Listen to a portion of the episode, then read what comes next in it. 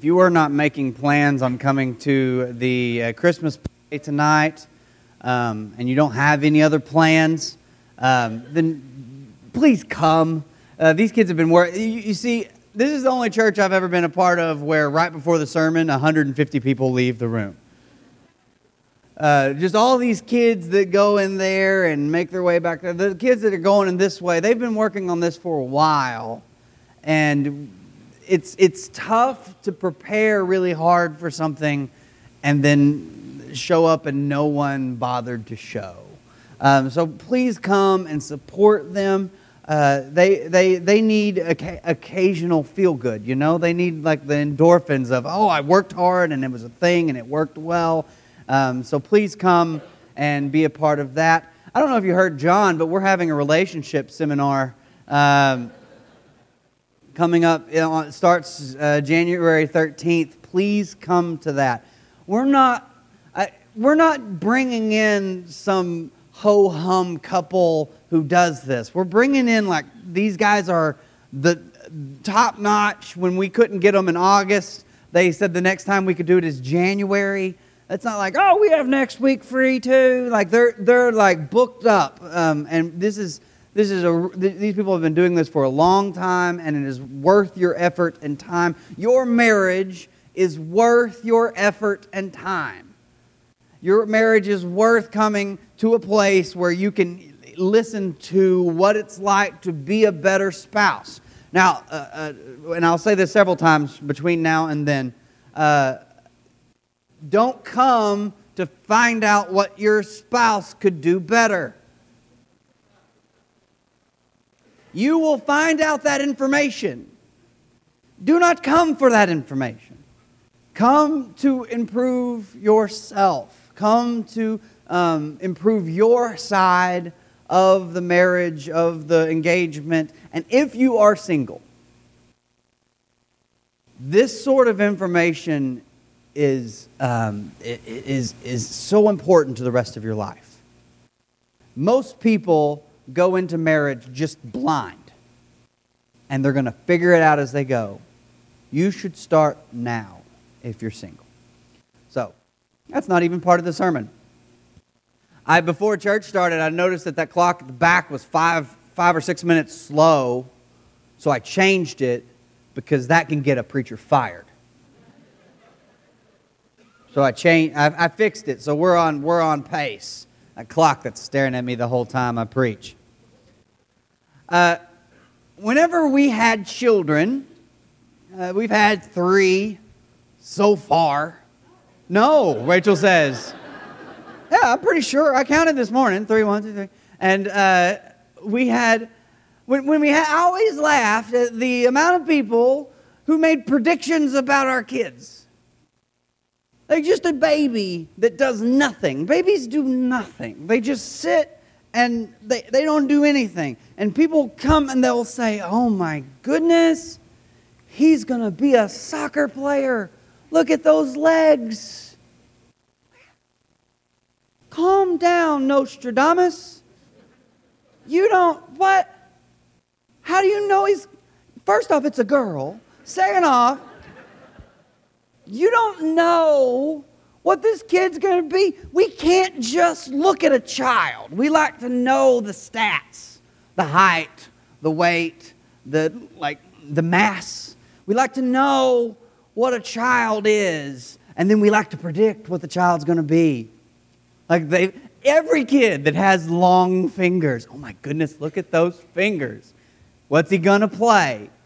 The piano. He's going to be a, he's going to be a piano player or a shadow puppet artist. He's going to be something with his fingers, apparently. We're going to pick what this kid's going to be, and we like to predict because it's fun. It's really fun to imagine. If you are a fan of a football team, the first of the season is usually the best moment.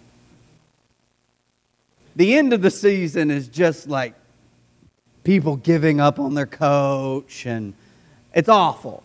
The beginning of the season, there's hope. You know, I mean, we had a pretty good recruiting class. We're celebrating that in Arkansas now. People on ESPN are saying our names. But that, that like that, that sort of like beginning of hope, a possibility of future. We see a child and we see that. And so we love looking at children and we love predicting about children because in a child we can see all that could be, a life yet lived, a life yet squandered. This child is not making mistakes.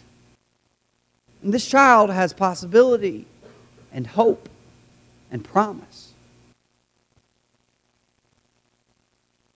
So, no wonder the shepherds found so much hope that day in a child. If you open your Bibles to Luke chapter 2, and it'll be up on the screen in just a second, verse 8.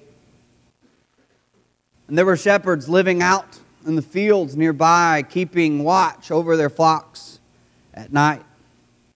An angel of the Lord appeared to them, and the glory of the Lord shone around them, and they were terrified. Yeah, like you would be if in your daily routine the glory of the Lord shone around you. Some of you work nights and you're still here. You get bonus points. Some of you work. I know a lot of a lot of us, a lot of our some of our members work out at the Briar Plant, and occasionally you got you've got to work do your shift. You got to get your, your your night hours in. Can you imagine just working nights, and then the glory of the Lord shone around you? Of course, you're terrified. They didn't know it was coming. They didn't get to read this part of the Bible that says the birth of Jesus. That it was just Tuesday for them. Do you know that Jesus was born on a Tuesday? I made it up. Don't just move on. It's just a Tuesday, and, and they're out with the sheep, and the glory of the Lord shone around them, and they were terrified. An angel of the Lord appeared. Oh, yeah, the terrified. Yes, next, next slide. Verse 10. But the angel said to them, Do not be afraid. I bring you good news. Don't be terrified. I've got gospel for you. I got good news that will cause great joy for all the people. Today, in the town of David, a Savior has been born. He is the Messiah, the Lord. Now, for us, we hear this. We hear these words and we go, Oh, yeah, he's a baby, Jesus, the Messiah, Jesus Christ. But for Israelite shepherds, under the rule of Roman law in a world that wasn't quite what they'd hoped it would be. You know, when God comes to Abraham and says, uh, "Through you, all people will be blessed. You will be a great nation, and all, all, everyone will be proud of how great of a nation you will be." And they they remember those words, and they remember King David, and they remem- remember their successes. But their successes are dim memories in the past. They are they are when they ruled the land, but they were taken into captivity twice. And when they returned, they weren't even, they didn't own their land. They were owned by the, the Medes and the Persians. And then the Greeks came over, came through and conquered the Medes and Persians, and the Greeks now ruled the land. And then the Romans came through and conquered the Greeks, and now the Romans ruled the land, and they've always been paying taxes to these people. You know, in the first century, when you, when you did your taxes, there were no refunds. I think we're getting some back this year, said no Israelite ever. And so they were oppressed. And the, the thumb of the big empire was upon them. And they had just this one little hope, one little hope that someday the Messiah will come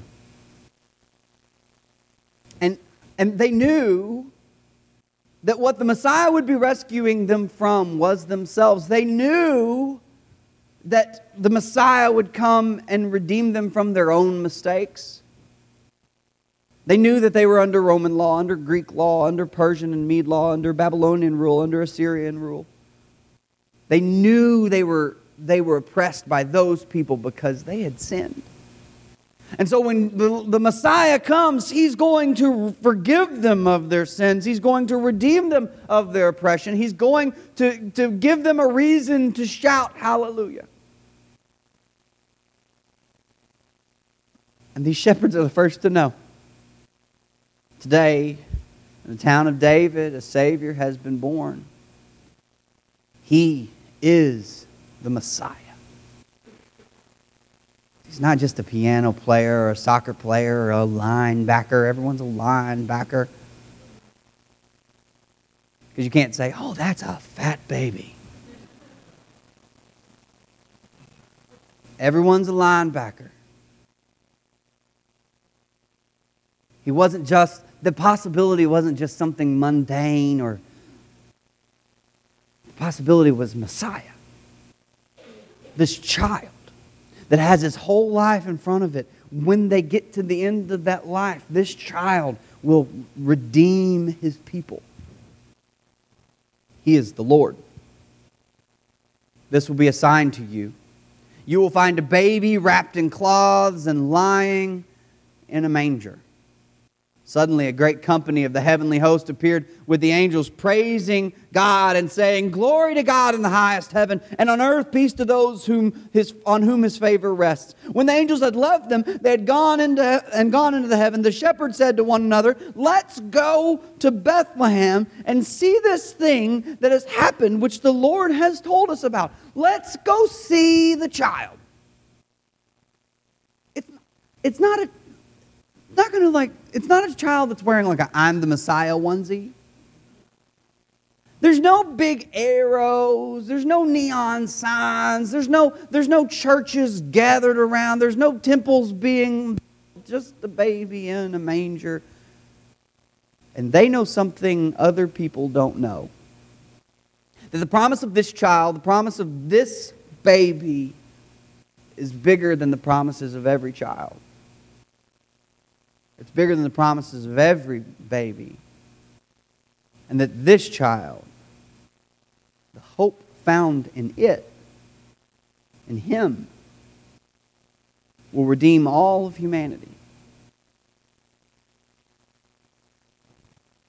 The shepherds saw. They hurried off and found Mary and Joseph and the baby. They found them, they were lying in a manger, when the baby was lying in a manger. When they had seen him, they spread the word concerning what had been told them about the child, and all who heard it were amazed at what the shepherds said to them. Everybody had hope. Everybody knew that there was something bigger coming. Now, we read, uh, we read Luke chapter 1, we read Luke chapter 2, Jesus born Luke chapter 2. Luke chapter 3, grown man. These guys had to say, oh my goodness, in 30 years. Now, they weren't saying 30 years, but decades from now. So, Jesus was born in 1970, nothing would happen until 2000. It's time that passes of nothing. Can hurt hope, can it? No one just stares at junior high students with hope like they stare at children. I love junior high students. I run a camp for junior high students. I like to be with them for one week a year.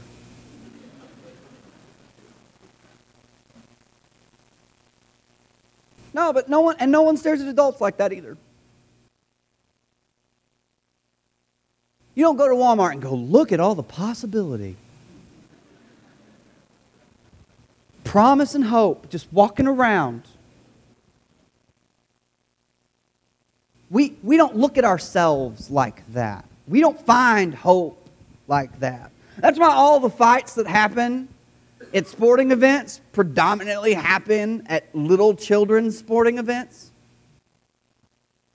Because you're watching the T ball game and you realize every last hope of your child being a professional baseball player is gone? Go to those, go to those like those those T-ball games, and it's just a bunch of adults losing their hope. What could this kid be? This ain't it. Like all the things we were hoping they would be. That's why parents get, they're just on edge. Just hit it, catch it, throw it. They're just, they're trying to, they're, they've got the controller of life and they're trying to play their kids from the stands. That's why the anxiety is so high, is because your kid grows up and the possibilities fade and become more concrete into things. And they're wonderful things, but they're not everything. Their potential isn't unlimited. You know, we tell our kids when they're really young, you can be anything you want. And they start picking a major, and we say, well, you could be three things you want. Slims down. And all of us look in the mirror, and a lot of that shame we feel about our lives, regret we feel, is because we started at a place with hope, and now here we are. I started at a place where I, I, I could have been anything, and now I'm this thing. I could have done anything, and now I'm doing this, and I could have, I could have, I could have, I could have, I could have. And we look at ourselves and we don't see hope there, we don't see promise there, we don't see possibility all the time. Because it fades. And that's okay. Because the child that they saw in Luke chapter 2, on that dark night where the shepherds were surrounded by the glory of the Lord, the child that they saw that night. His hope, His promise, His possibility did not fade. It only got brighter. And even whenever death tried to snuff it out, He rose again. We have hope in the one where hope never dies. That's why when you've been trying to do it yourself, when you've been trying to just manufacture goodness and get good and get better, and now, now I'm not good enough now, I've got to get better now. And you're going to come up in, in 10 days, 8 days, 9 days. You're going to start making some resolutions. This year I'm gonna.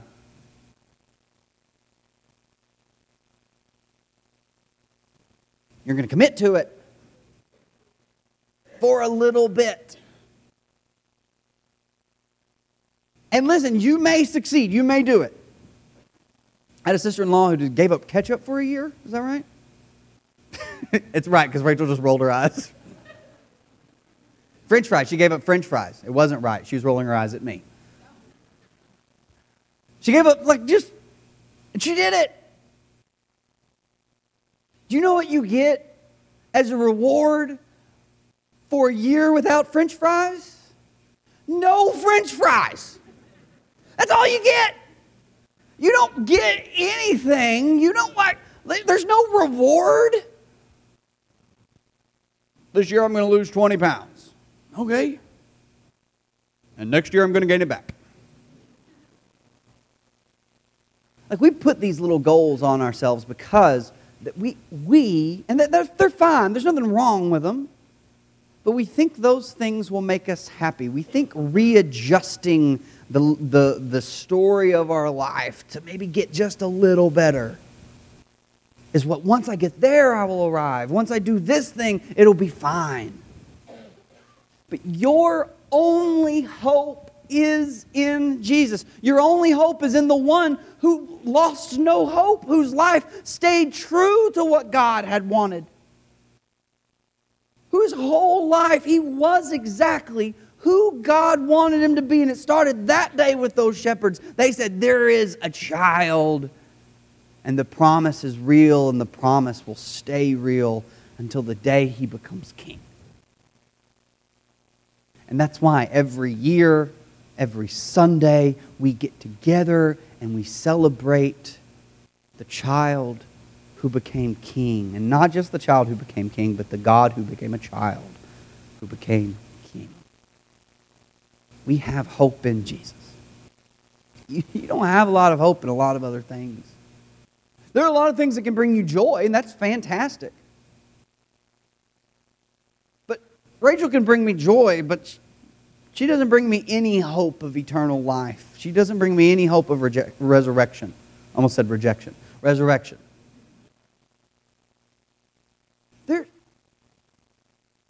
the only hope we have is in the one who stayed full of hope his whole life the one who stayed full of promise his whole life. That's why we align ourselves with Jesus. That's why we unite ourselves in his death, burial, and resurrection. It is because I'm with Jesus, Jesus is with me. And whenever I don't have hope, the hope of Jesus will do better than anything I could ever come up with on my own. So if you're searching for a resolution, Maybe your hope needs to be found in Jesus next year. Maybe you need to be united with Jesus this year. Maybe you need to follow the one who the shepherds saw that day and said, There is some hope in this broken world. We have hope for peace. Maybe that's what you're looking for and you just don't even know you haven't found it yet. If you feel that sort of turmoil, if you feel that sort of angst about your life, and you're just not who you want to be, we are with you. We are rooting for you. But not to become who you want to be, but, but to, to become Jesus's. To belong to Jesus, to belong to the one in whom we can, own he's the only one we can hope. That's, that's the only way we can hope. That's the only way we have peace is in Jesus. The only way we have salvation is in Jesus. So you may be a child that lost its luster. Unite yourself or reunite yourself with the one who did not. Do that today while we come forward, while we stand and sing.